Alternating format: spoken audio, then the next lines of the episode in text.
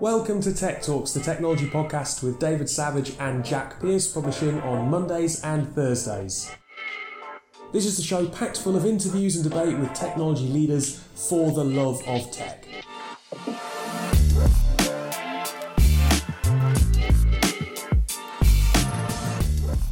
On today's show, we're talking to Julie Fidel. She's a principal consultant at ThoughtWorks. But before that, it's not Jack. Hello, Robin. Hi. People should be familiar with who they, who you are if they've listened to our live shows. I hope so. Have made a few appearances at you know at the Tech Talks events recently, but I am a new face. I, I feel like I should be kind of nervous and asking you if you want to be like my half host. Oh, half host. Half host. I'm never going to be Jack, am I? Well, it's not like we're exclusive. you are. You are. You know, okay. you know where we're going with this, right? Yeah. What I'm referencing, right? Uh, but you know, Jack's on holiday. He's still in Texas, uh, and uh, you know, there are times where I'm going to bugger off, and That's quite fine. frankly, um, people probably want to hear from a female voice more than me and Jack, being idiot men that we often are. I think. I think it's probably a good thing. Although you are annoyingly young again. Oh, yeah, but how old's Jack? Jack's like 27. Oh, do you know what? He looks like younger than 20. He's going to hate that. I'm really, I'm going to point that out I don't know why I thought he was so much younger than what he was. Yeah, I'm a bit bit younger, but Do you think it's a good thing for you? Hang on, maybe he's going to enjoy the. I think Jack can have all the facial hair in the world and still look about like 23. Oh well, if you'd said 12, that would have been offensive. 12. But 23 is probably paying him a compliment. You think? Yeah, I wouldn't. I would have said 27, but yeah, I hope Jack's having a good time in Texas either way. Uh, I should really find someone who's like my age that makes me feel less old. Oh, I think it's a good balance though. I think you and Jack have a good balance. But thanks for having me on the show. But you think this will be a better balance, right? 100%. Surely. 100%. Right. Okay. 100%. Um, so, what have you been up to this week? Are you having a busy week? Um, yeah, really busy week. Bit busy week. Um, Watching anything good? Love Island. Yes. yeah. Do you watch Love Island? Yes. What? Why do you think I was talking about What- half host? What What are your thoughts? It's all a bit nice at the minute. I wouldn't have thought you were the type of person to be interested in Love Island. Thanks. You know, just making assumptions about me based Tech on in the appearance. day, Love Island at night. Look, I am an absolute soaker for car crash TV. I Mm. like The West Wing, I like Chernobyl, but I'm a big fan of Love Island I haven't seen and that. Strictly Come Dancing and stuff like that. Chernobyl, I've, I've been told is really good. Chernobyls amazing. Yeah, I need to watch it. I don't have access to it though. Is, is it only on Sky?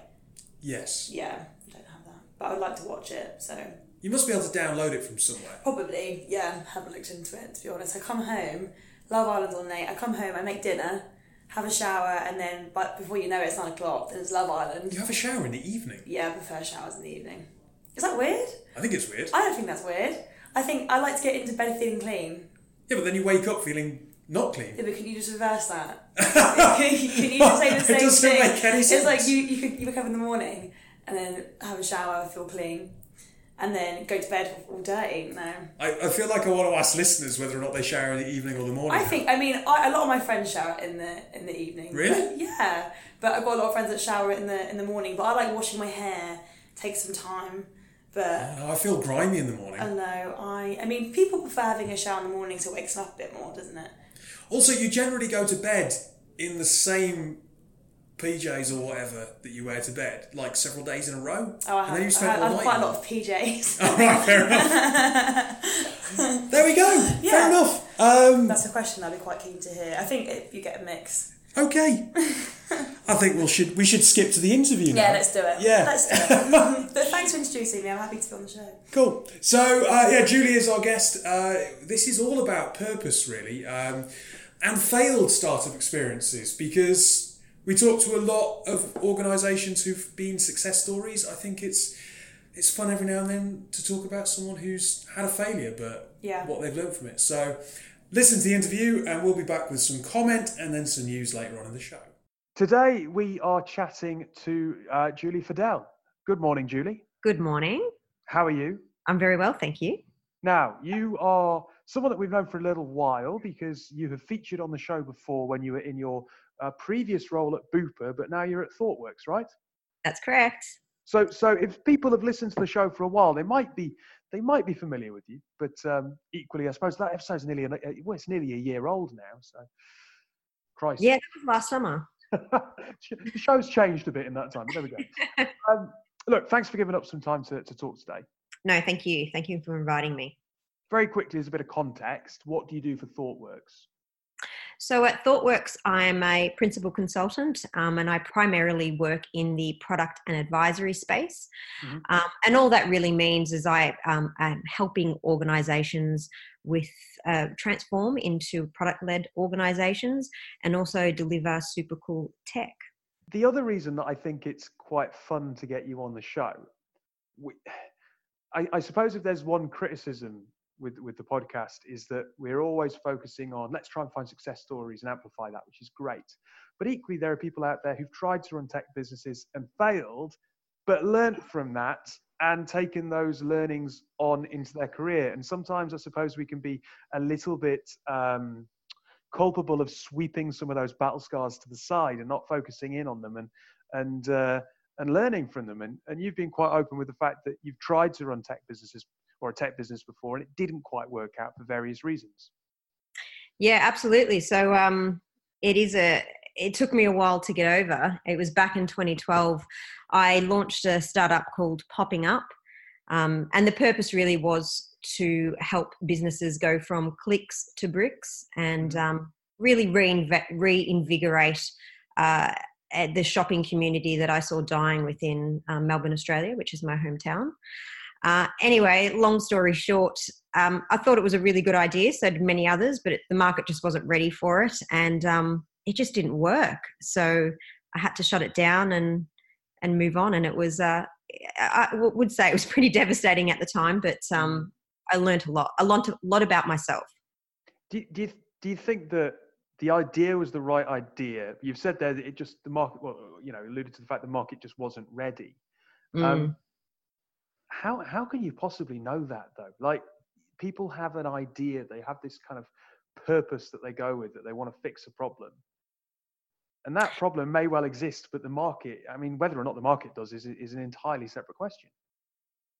Yeah, and I, I, it's it's a good question, and, and purpose is often on my mind because um, I think we've spoken about it before. I talk a lot about uh, having a bit of purpose hangover and really i see so many amazing people in in the industry particularly tech doing wonderful things and they're all driven by this you know deep purpose um, which i certainly feel like i have but uh, my my idea at the time just didn't work. And i guess what i learned from that experience is i probably needed to shift what I was doing and augment my idea. But I just really wasn't willing to at the time because it felt it was moving a bit too far away from my original intent.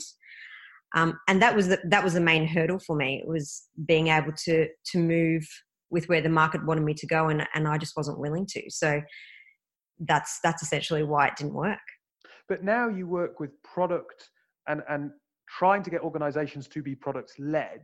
Mm. a lot of that stems from purpose, but you're coming at it from a different direction. Whereas you were a founder with that mission and it didn't quite work for various reasons. Mm-hmm. Now you've got organizations who are trying to define purpose where maybe that wasn't part of their lexicon like three years ago.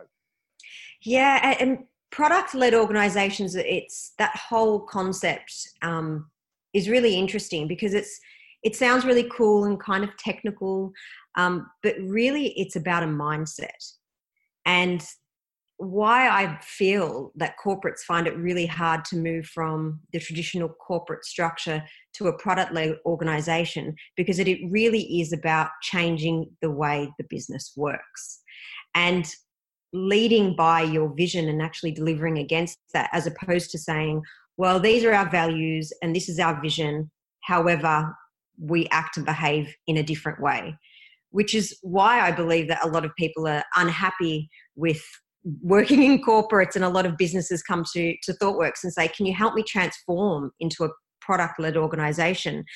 And our response is really wanting to understand well, what does that mean for you and what isn't working? Because most of the time it's around mindset and values and culture um, rather than you know what they're how they're structured yeah i mean there are a lot of companies out there still that believe that values is is sticking a quote on the wall, right?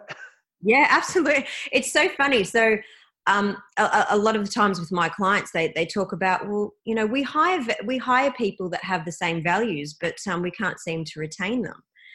And, my response is always, so give me an example of um, how you demonstrate openness, if that's one of your values. And often the response we get is, yeah, sure, we're open to new new ideas, but this is the way we believe we need to go as an executive team. And I said, well, you know, let's look at that statement. You know, therein lies the beginning of the problem.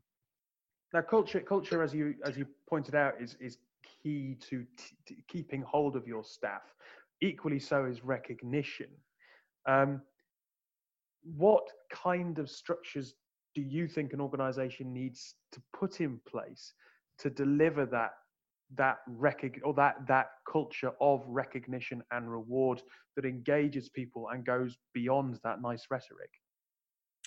Um, i think it, again I'll, I'll build on my earlier point. I, I really believe it's about mindset and ways of working. I don't I don't really care about what lines are on the paper and how, who's reporting to who and what that type of structure looks like.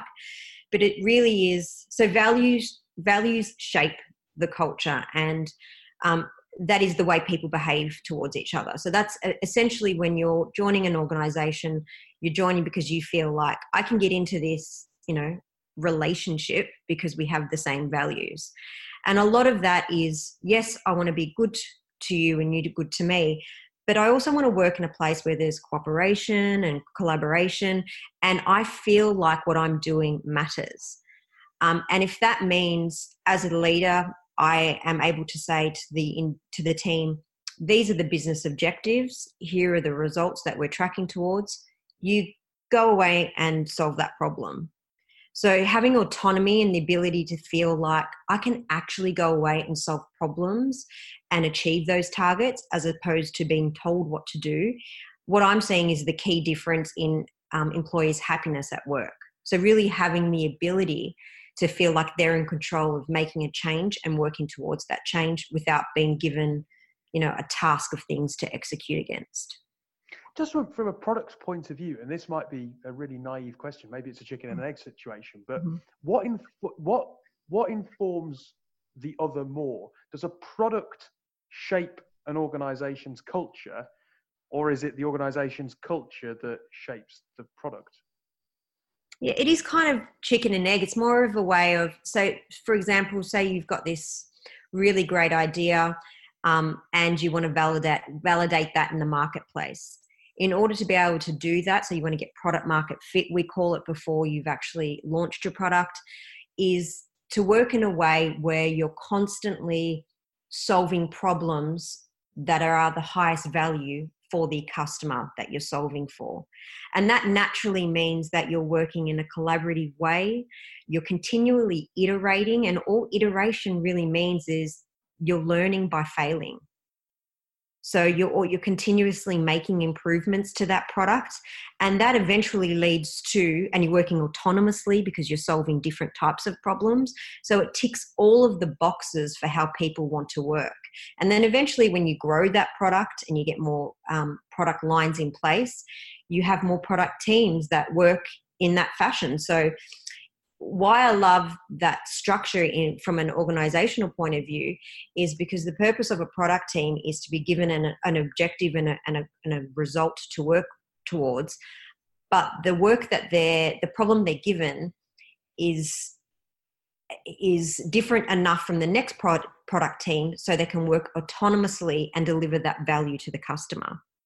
Does that make sense? Yeah, absolutely. Um, look, earlier you were talking about corporate and how corporate culture is seen as a, is a bit of a negative, right? and, and I think that with especially Gen Z coming through uh, into the into the workplace, people who, or, or, sorry, leaders of corporate businesses are desperately trying to recast themselves as not being corporate. And, you know, oh God, we can't get called corporate. It's, it's wholly negative for us. But not all businesses can be these super cool, agile, tribe led businesses, right? So it doesn't feel it does it feels disingenuous of a of a of a corporate that's been around for a very long time to suddenly try and cast itself as a tribe-led organization. I don't think it will work in the long term. What's the middle ground that that does accomplish both of those that attracts Gen Zs yet Mm-hmm. remains true to, to the to the identity of an organization and its heritage? I mean, I always really laugh at this word corporate because if you look at the definition of of what it what does the def how do you define corporate? It's relating to a large company or group of people in a, in a business sense. So Hmm. arguably, so that's Google and Amazon and Facebook, but we don't actually talk about those companies in the same vein. And you know, you know, Google's been around what for 15, 16 years, so it's not a brand new company. So what's the difference? So for me, it's all about unpicking why do I feel differently about working for a large organization that's traditional versus your Google and Amazon? And really, it all comes down to again about the way the way the organization works and how they treat their employees. So, for example, you would never go into a to an Amazon and say, "Well, it's it's a nine to five organization." Well, actually, that was re- that that concept was introduced in the 1800s by the American labor unions. So clearly, it's outdated. So why do we still have to work by that way? The millennials don't want to work like that. They want to bring their dogs to work. They want to work flexibly, potentially work on their own projects for 20% of the time. So it really, what I feel like these new startups and, and particularly the very successful scale ups like Google and Amazon have captured is this modern way of of living and having your work a part of that. So traditional corporates find, you know, yeah, you can work from home. However, you have to be online by 9 a.m. Yeah, you may have passion projects, but don't do it in the 40 hour weeks that you're working for us. So it's, I feel like corporate has a way to, they don't have to be your Google or Amazon, but there are things that they could meet in the middle ground in potentially you could you know work for 10% of your time on your passion project.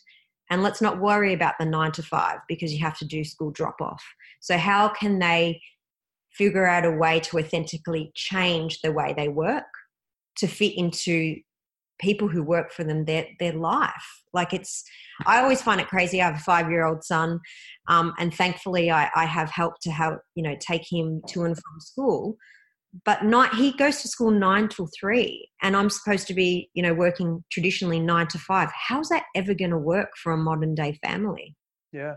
it just it feels like it's it's at ends with the modern day you know the traditional work corporate culture or the way they work versus the modern day life Mm. so regardless i do feel that i don't care if you're a 100 year organization or you know 2 years old there is a way that people expect now to live their life and how they want to f- work to fit into that It's kind of like they haven't caught up with the facts that, you know, there are successful career women out there. yeah it's so funny. So you know that i was you know i did a bit of research on you know when was when was you know nine to five introduced and why was it introduced? And there's a whole reams of information. Um, and and obviously it was one breadwinner. The male went to work and you know the mother was at home looking after the children. So it wasn't a problem.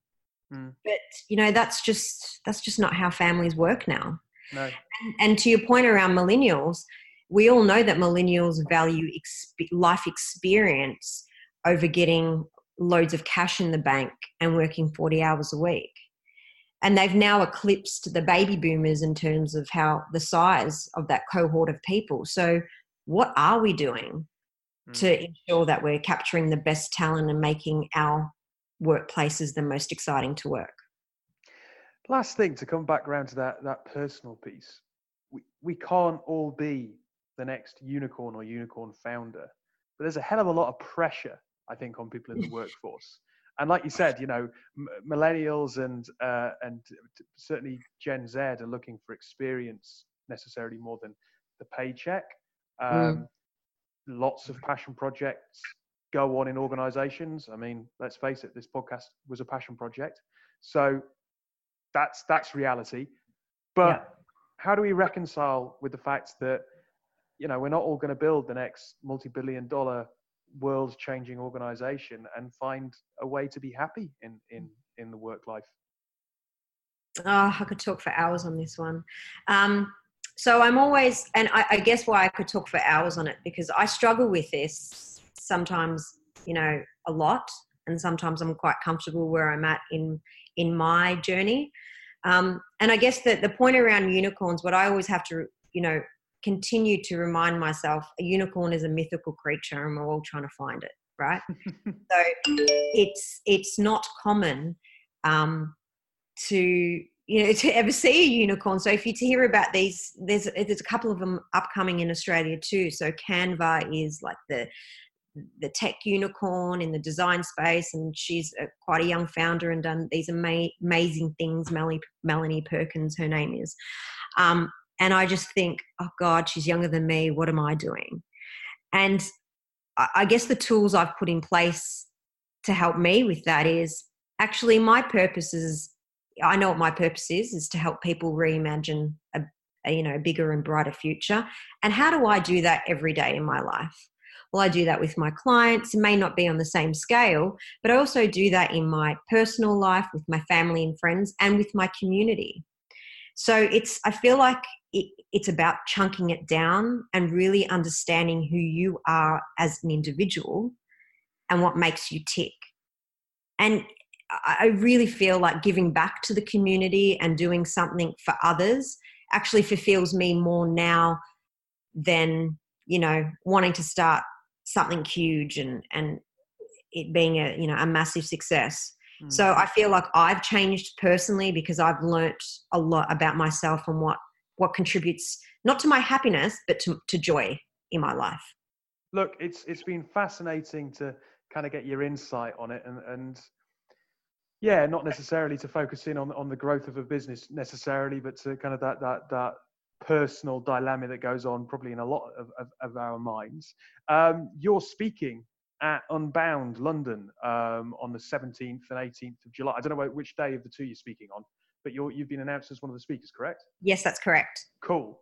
So if someone wants to come and meet you and find out a bit more uh, of what you've got to say on the back of this podcast, they can go to Unbound, grab a ticket, and and come meet you in person. I guess that'd be awesome. I'm looking forward to meeting everyone.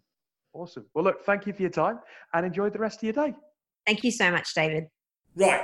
What's just to put you on the spot straight off? when you were listening back to this, what what stood out? Sure. Um, the very last bit to me actually stood out about um, point you made about unicorn businesses and actually how sometimes you have to cope with not necessarily being that founder, that amazing idea, and coping with working in a in a business kind of underneath all that and how. Do you know every, everyone's looking for their 15 minutes of fame? Yes. Do you feel that success and being like the CEO, founder, entrepreneur mm. Has almost pre- um, replaced the I'm going to be earning a lot of money in people's heads? Uh, you know what? I think it really depends on the, on the person and what you're what you're looking for. I mean, are you basically saying status on money? Is well, that, I'm, kind of, I'm kind of no. It's I kind of feel like we talk about mission and purpose a lot, right? And mm-hmm. how they're massive drivers for Gen Z and millennials. Mm-hmm. I kind of wonder whether the negative byproduct of that is that everyone's looking for that idea that propels them to being in the limelight. Everyone wants to be an Instagram star or whatever, or, you know. Mm-hmm. And I don't know whether that's maybe making a little bit simple, but Julie talks about the fact that she's had to become comfortable with being someone who gives something back. Yeah. Um, and she talks about having to understand who you are. Yeah. And maybe there's that thing that when you first enter the workplace, you, you just don't know who you are. Mm. I I like her point though of how you can have kind of different successes in different ways. Mm-hmm. So like your family life, your career, or the, the smaller things. Yeah. Because you can look at that person, for example, the one that you use about someone being a, a massive Instagram influencer. Yeah doesn't necessarily mean that they're you know successful in other areas. It means, for example, like like building a career or building a business or public speaking or having a successful podcast, for example. Not everyone can do.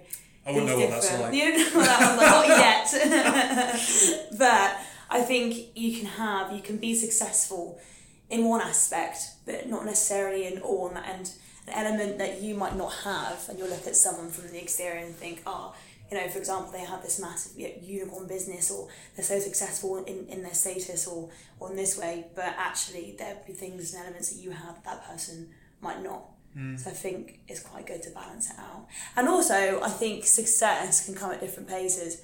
You can, you know, be a 25 year old and, you know, be a successful entrepreneur, or you could be a 50 year old successful entrepreneur. It can come at any point.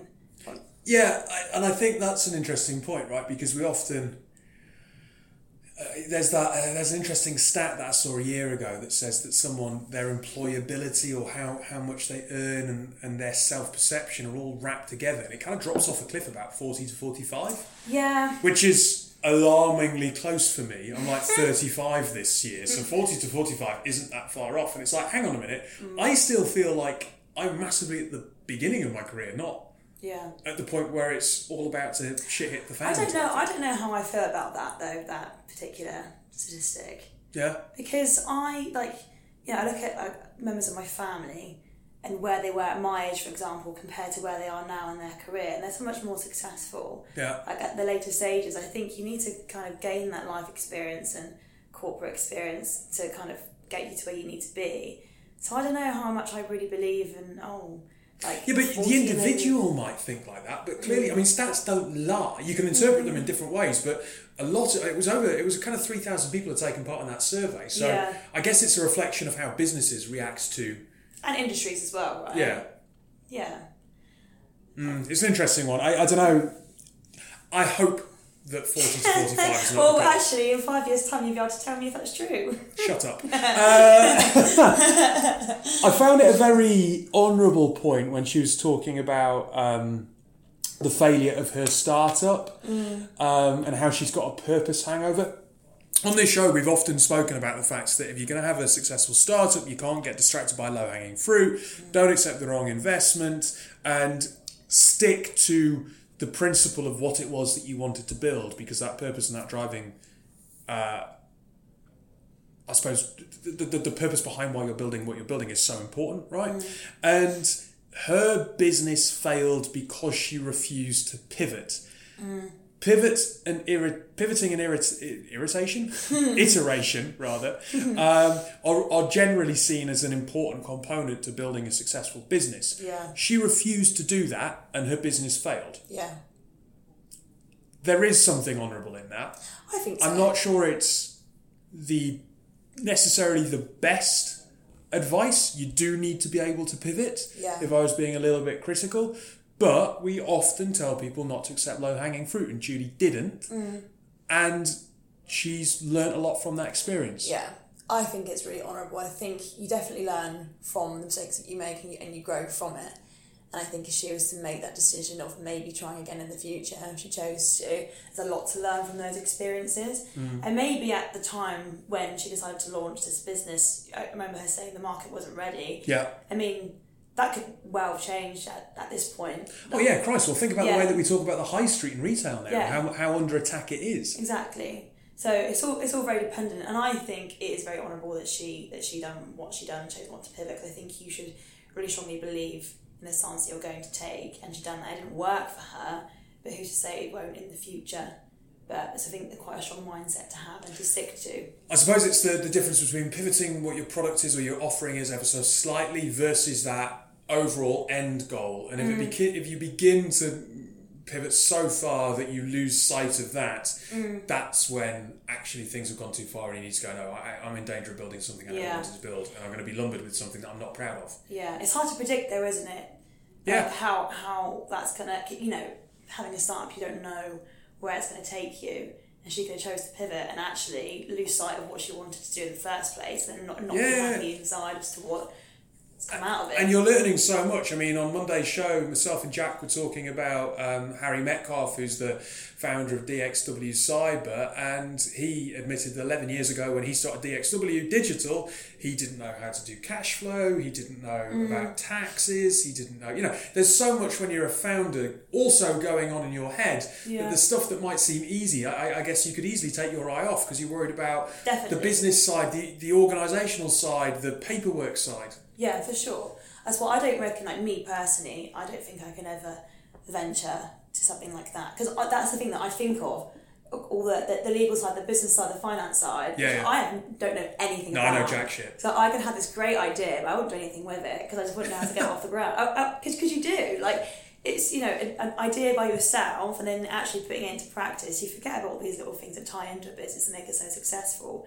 and these skills that you don't have that you need to develop to help your business grow. But then, as Julie says, you know, iteration is just learning by failure. So That's true. Yeah. a lot of a lot of people in businesses are, it, it would seem, are still scared to fail. Is that your favourite word at the moment? well, iteration. yeah. No, no, I mean, I, I'm only making sure that I pronounce it right after saying irritation earlier. Um, I think I said entrepreneur wrong earlier as well. So yeah, you added had a nice no. French flavour to it. Did I? mean, I suppose the root of I the was- word is French, but it's fine. It's fine. I wasn't going to bring it up, but now you have. I was Um, conscious of it. I thought just just uh, another point to finish on. Um, I thought it was very insightful when she talked about businesses being, you know, I want to get into this relationship because we share values. That employee employer relationship has Yeah. changed. I think certainly, even when I started work ten years ago, you were grateful for a job. You needed Mm. a job. It was almost a career. I'm doing myself a favour by saying ten years. It's actually a bit longer than that. How long Uh, has it been now? Twelve Twelve. not not not a lot longer, but anyway. And I do think even in the last decade, that's certainly shifted to being much more of a two way street. Or, and, and I think organisations that still view their members of staff as employees, you know, you're there to do what we tell you to do, Yeah. are setting themselves up for a real big shock. Definitely. I think if, if companies stay in that kind of strict intrinsic culture, you know, you're, gonna that you know these grads that are coming through, all these new skills that are highly educated. I mean, well, actually, I could just go to a better paying job just down the road in central London. That's going to give me what I want. That's going to incorporate all these values that you don't have, and that'd be so easy for them to make that that that step. So I think it's important that kind of companies in the market are evolving to what's happening and what's Yeah. changing. Because you're right, like it is kind of a two way two way street now Absolutely. compared to what it used to to be. And on that inclusion piece, you know, she talks about the fact that she's got a son that she needs to pick him up at three o'clock every single day. Yeah. And it's all very well a company going, yeah, yeah, we're flexible, you can work from home, but you've got to be online from nine to five. Yeah, it doesn't work. Actually, that doesn't work. Mm-hmm. Uh, and all, all these big companies are talking about inclusion and diversity, and they're getting um, diversity and inclusion and belonging leads uh, into their companies. People Mm. to specifically look at this, where it's like, hey, speak the speak the speak, fine, but walk walk the walk as well. If you're going to have people working from home, you have to basically I was gonna trust say that, they yeah. might they might log on at seven o'clock in the morning, Yeah. log back off at ten o'clock, log back on at twelve, log back off at two, log back on at five. You know, but look at the deliverable, look at the deliverables and the outcome rather Yeah. than necessarily the hours or. That, that very rigid idea of what working a working practice is. Mm-hmm. I agree. I think there's a lot of businesses that are talking about it, but not necessarily acting. So it looks good to talk about it, doesn't it? Oh yeah, like we're like looking at this now, but I think there are still a lot of a lot of places out there that don't adapt to that work life mm. balance that people so desperately need, and actually to identify these people as human beings that have a right to a, a personal life. But yeah, it's important. But I think I think it's a small steps, but I think it's definitely evolving the market, and people are getting there Yeah. because they recognise that's what people want. That's what they're asking for. And actually, I think you have a better chance of retaining like higher talent and loyal employees by listening to their needs. Just out of interest, you're Gen Z. No, I'm millennial. No, you're not. You're 12. Yeah, so uh, correct me if I'm wrong. Millennial was from 1981 to 1996. Is that right? Is anyone who's turning, it was becoming an adult around the time of the So how, how old are you? Because I think it's 24 I'm, downwards I'm Gen 22. I turned 23. You're Gen July. Z. I'm not. I'm 1996. You're Gen Z. I'm 1996. All right, I'm, okay. I'm millennial. Either way, I'm you're on the cusp. I'm, I'm, I'm on the very edge of it. Why would you want to be a millennial I when you don't could know. be Gen Z? I mean, what's, what's, I mean, I, I don't think either are talked about very highly, are they? They're bashed That's not true. No, I know. I the saying that as a compliment. Would you? Yes. Yeah. Um, well, I'm going by the, um, you know, the dates that's set out. Okay. Either way, do you view Google, Facebook, and Amazon as a corporate? Mm, no, actually, I don't. Would you view them as organisations you'd want to work for? Yeah, Yeah? yeah. Because I, I kind of think they've come in for so much bad press recently around their working practices and the Yeah. strikes that they've had that I'm not entirely sure that that they're not being tarred slightly. I don't I don't think they're seen as corporates, but I think they're seen as big tech, and that's almost somewhat Yeah, in its own little category. yeah. Well, it's the whole innovation piece, isn't it? Look at us, we're super trendy and cool, and really hard to get into. It's the best of the best work for these companies. I think it's just that kind of sexy, exciting factor that makes people want to, you know, saying I work for Google. Like, how amazing does that sound? I think that I think a lot of people's minds kind of overshadows all these things that are going on in the background, isn't They're, it? they're a big tech wanker. yeah. Still in between us. yeah, basically. But like people, like, people still want to work with them, don't they? Yeah, well, of course, because they're big and it does help your career. You know, But I don't think from that. I don't think even, even though you know that's the case, I don't think that should excuse them for the things that they've been doing, Yeah. and, it hasn't been. No, no, absolutely Facebook, not. for example, with the with the the data leaks came under so much scrutiny for. So it's not going unnoticed. Hmm. But I don't think, unfortunately, that changes the stance of people. Well, you would still work. Yeah, you would. You would, would you? I don't know. You don't know why? Because of all the bad press. Without being arrogant, I don't know whether, whether I need to. I'm too good for you. that is not what I mean. I appreciate how that sounds. That is really not what I mean. Uh, right. Um, with that, with that shockingly immodest statement, let's let's end the first part of the podcast, and uh, we'll be back in a minute with some technology news. Thank you. Tech Talks are partnering with Alive and Kicking, a charity that set up businesses that manufacture beautiful sports balls across sub Saharan Africa. Using profits from ball sales and additional fundraising from events like the Hackney Half Marathon, they're able to train sports coaches to deliver vital health education. We're about to hear from Naomi, a coach in Zambia who's been trained to deliver mental health education to her community. Hello there, this is Coach Naomi from Zambia. I would love to say with Alive and Kicking training, which has helped me to teach my players about like mental health. It has really built my knowledge and they have passed through to my young players in, in the community. I also work with Special Olympics where we deal with children with disability, mentally and physically. I hope and trust that the Alive and Kicking will continue teaching coaches in various parts of the world, not just in Zambia. Thank you very much, Alive and Kicking. Welcome back to Tech Talks. We have two bits of news. Uh, don't worry, don't worry. You're looking, you're making faces at me like, what It's the like hell's I going don't on? know this. you I've, got, I've got two bits of news. Okay. I'm going to read them out, Okay. and, and you're basically going to chat about them with me. But it's totally normally myself and Jack have one each. Yeah. But as it's your first show, I was gonna say, I was like, you're Yeah, just yeah, gonna yeah. like, tell me to come up with a story. no, no. no. So, so basically, basically, normally he would have a, a story, I would have a story, and we'd Mm. both kind of go, "Oh, "All right." But the whole point is, you're not supposed to have seen this, Okay. so don't worry. okay. Okay. So the first one's from The Guardian, written by Dennis Campbell, who is the health policy editor. Okay. Mm-hmm. Children aged five and under are at risk of internet addiction, according to Barnardo's. The charity's report into the effects of technology on under 18s warns of a threat to mental health. So, to give you a bit more, more uh, context, children aged five and under are at risk of becoming addicted to the internet in a trend that could damage their mental health. The charity said very young children, uh, one as young as two, uh, we're learning to access websites, for example, YouTube and those related children's television programs, as a result of their parents giving them access to smartphones or tablet computers to distract or entertainment, uh, entertain them rather. Barnardo's is concerned that early access to electronic devices could lead to both addiction and a loss of key social skills as families spend less time talking amongst themselves goes in to talk about um, basically the effects of, of platforms such as Snapchat, Instagram, Twitter having on, dis- on disturbing, sorry, or having as a disturbing impact on mental health of under 18s as a, as a whole. Yeah. How old were you when you got your first phone? Um, I reckon I'm probably about like 11, 12. Did it was were you restricted in terms of what? Yeah, well, when I had a phone, it was literally just like a, a Nokia phone, and I had you couldn't have click a text or anything. It was just like you press the letter each time to make the word, and Yeah, yeah, yeah. there's no internet. And I remember my mum.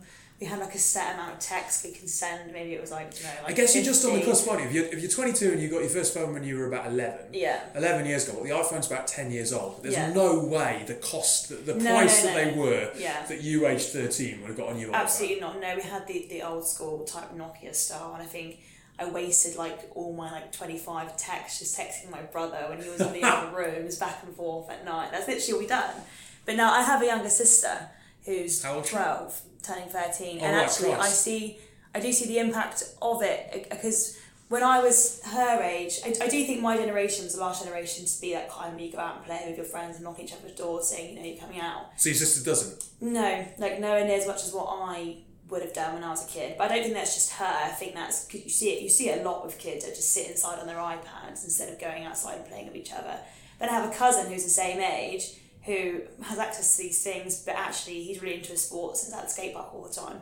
So I think a lot of it depends on kind of your interest and upbringing and how much of a kind of introvert as opposed to extrovert you are. But I do think widespread that it has made an impact. I totally get why there'd be concern.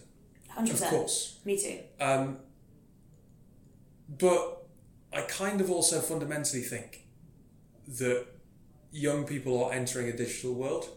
Yeah, but I think that it's so hard to, to regulate the impacts of that. I mean, the internet as it is, I mean, you can get access to material that you don't want your kids seeing, but by the click of a button. And there's no way to really escape that. Like, you're going to be exposed to so much more than what perhaps I would have been at the age of 11 or 12. But I think, I think it's a good step though that you know the iPhone has screen time monitors on it now. Um, Yeah, but I don't know. That's like not going to stop a, a parent from giving their kid an iPad just to distract the child for a few hours because it's easier to do, right? So you think it's down to parenting? I think a bit of both. I mean, I personally wouldn't want my kid to have an iPad at the age of five or an iPhone. Like, I just don't. I mean, I, I, I, would, I just wouldn't want that. It's amazing because like I've got a nephew who's about nine months old. Yeah. From the age of about three months, he's never had- had a phone in his hand. Um, but from the age of three months, he recognised that there was a phone that was taking a picture of him. Oh wow. So he'd he you'd, you'd kind of you'd get a phone out to take a photo of him, and he'd zero in on what it was. Oh, he, wow. rec- he would recognise that he was. And the thing is, like, I kind of guess when I was a child, you had films in cameras, and it was more expensive, and it took ages to um, develop them. So maybe holidays and birthdays. Like if you look back at family photos, they're mainly holidays and birthdays. So there wouldn't have been that much even camera in your face. Yeah. Whereas now it's like smartphone. Every single time you see your nephew, it's like, oh, I'll take a couple of cute They're photos. Everywhere. like, yeah. No, I, I think about this because when I was younger, again, it, it wasn't like that. You'd have your, your cameras that would develop, and that was it. yeah, yeah. And now you see, you know, like babies with Snapchat filters on them, and it's just to me, it doesn't seem right how you're at such a young age, you have all this technology around you all the time, and I, I can see how that can be damaging. And it's not a natural world. Like from you know growing up, you're surrounded by these filters and cameras and apps, Yeah. and it's not natural. It's not organic. That isn't the real world. Well, filters definitely are. Yeah, exactly. But you know, you know what I mean. And it's just like when I was younger, you didn't have any of that. You just go outside and play and kick a ball about and play like street games or whatever with, Yeah, with all your friends. And that's that's natural. I think that's I think you're just kind of covered by this blanket that's digital and not real. And I can see how in the future that might have like massive detrimental effects because people can just hide behind a keyboard these days as well. I think kids are learning to from a, a young age and actually have these these like, anonymous. You've seen these anonymous platform things where kids can like ask each other questions that are completely anonymized, No. and it, like and it's like been in the news for like like an easy access to, to bullying. And I think at that age you're so impressionable when I you're think that there's that great advert on telly at the minute. Sticks and stones might break my bones, but no words will never hurt me. yeah. And how actually that's you know with with cyberbullying that's Mm-hmm. not the case. Yeah, and I think with these apps and access to it, I can see how that can lead to mental health problems from a young age because you can do that. The kids can hide behind a keyboard and they will because they're kids. They don't know. So that's what I, I mean. I personally wouldn't want like my own child to have access to something like that at such a young age. I mean, a final thought on this from me. I, I- guess it's hard for parents, especially parents of children who are like our MD uh, here at work. His his kids are two twins who are thirteen.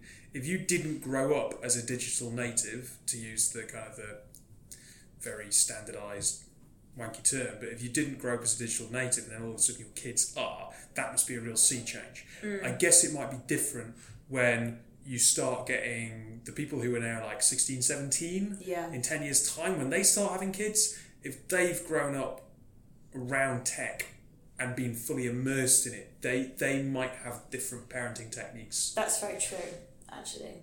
Yeah. I don't know. Although some maybe there'll be a new tech. Well, no, because Okay. even if there's new tech, it will still be digital of a form Yeah. as opposed to no digital. Yeah. I don't know. I know, what you're, I know what you're trying to say, but we don't know how it's going to play out, do we? No. All right, we've solved nothing there. Okay. Um, Second news article. Back to the drawing board. Next problem. Uh, Spotify mimics the radio with a news and music play- playlist for drivers. This is in The Verge. It's by Ashley Carman. Um, do, you, do you Spotify? Apple I Music? don't use Spotify, Spotify at all. I use Apple Music. Yeah. Is that just because you got an iPhone? yeah, it's just easier. But I, I now regret not exploring the Spotify a bit more because I think Ooh, you why? get because I think you get a lot more access to different types of, of music. Like there, there's songs that I've wanted to download that I haven't been able to find on Apple Music, Right. but I know that they're available on Spotify. So, but now I've got this kind of massive library of music, and if I was to start Spotify and cancel Yeah. Apple, I'd lose all of it. So So Spotify are launching a new playlist called Your Daily Drive that will incorporate news and podcasts. So starting today, US users will be able to listen to music they already enjoy alongside new music recommendations with some news podcast content sprinkled in. Anyone can access the playlist regardless of whether you're driving. So mm-hmm. Wall Street Journal, NPR and Public Radio International provide the news audio clips. News and music will be updated throughout the day, and unlike the platform's other popular, sorry, unlike the platform's other popular playlists, uh, for instance, Discover Weekly only updates once a week, and other personalised playlists like your, Daily Mix only updated once a day. Do you listen to radio?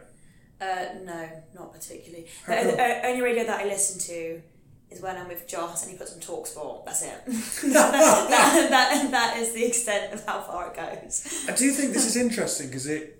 I, I, wa- I watch the news every morning though. You watch the news every morning. Yeah. How do you watch the news every morning? BBC. Good Well, you just sit down. No, at as, home? as, as I get as I get ready, I have it on in the background. okay. That's definitely possible. I don't know why you're looking at me. That's such a weird Yeah, thing I to don't know. do. I just walk around from room to room Do quite you? quickly. I'm not- I stick the radio on. Yeah. Absolutely. Um, yeah, I find this really interesting because I've often said podcasting is not radio, Mm. and I have a I don't have a problem, but I, I like I think the joy of podcasts is that it's um, there's a low barrier of entry, so you get this really rich range of different um, enthusiastic, uh, enthusiastic and passion-driven projects coming out in, in podcasting form. Whereas, like the BBC can, yeah, they've got BBC Sounds and they make podcasts, but effectively it's radio on demand. Yeah. Um, and I can see on the one hand the BBC's coming at it from one direction. You've now obviously got Spotify coming at coming at it from another direction, picking up podcasts and very much professionalizing that aspect of it and mixing it in with music. Yeah. I just I don't know. I- I basically just- just, just radio reinvented then, isn't it? it's just radio on demand. Yeah. Which I get, and I get it's interesting, and I get why Spotify are doing it, but I don't know whether or not, I don't know whether or not they're going to pick up the Passion Project podcasts Mm. and stick those into your daily updates. They're going to be the, the podcasts that are pumped out by the big media outlets. And I just, I can see it constricting the space a little bit of enthusiasts kind of coming I coming was through going to say, audience. do you think that will have an impact on the people trying to? Well, shows like this that Yeah. I mean, we're lucky. We've been around for four years now, so we've been able to build up a bit of a listenership um, and a bit of brand equity. And I, you know, I say a bit, I mean a bit.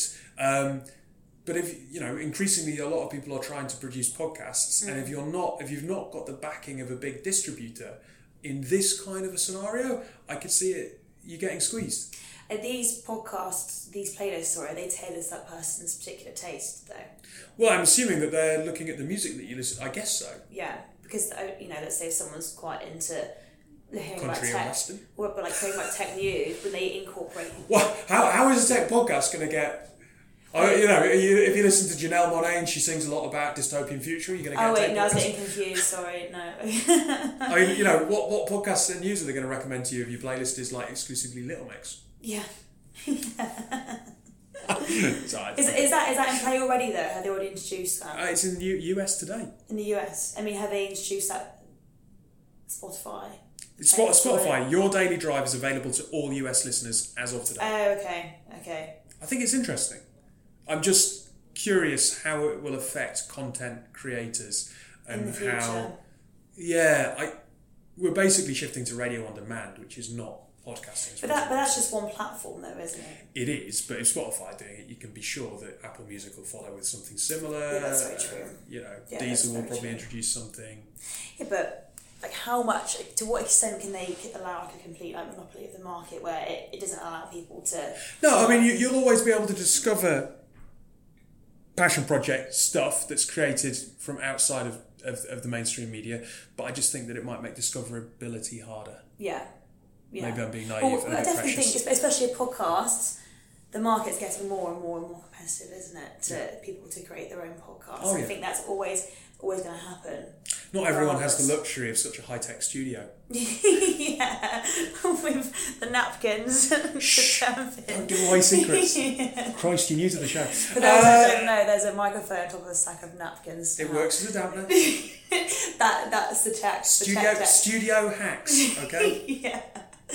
Oh. right before you trash our rep. Uh, we will be back on Monday. I think Jack's back from Texas, but if not, you might be back on again. I might be. Just depends how you're feeling, Dave. From your favourite.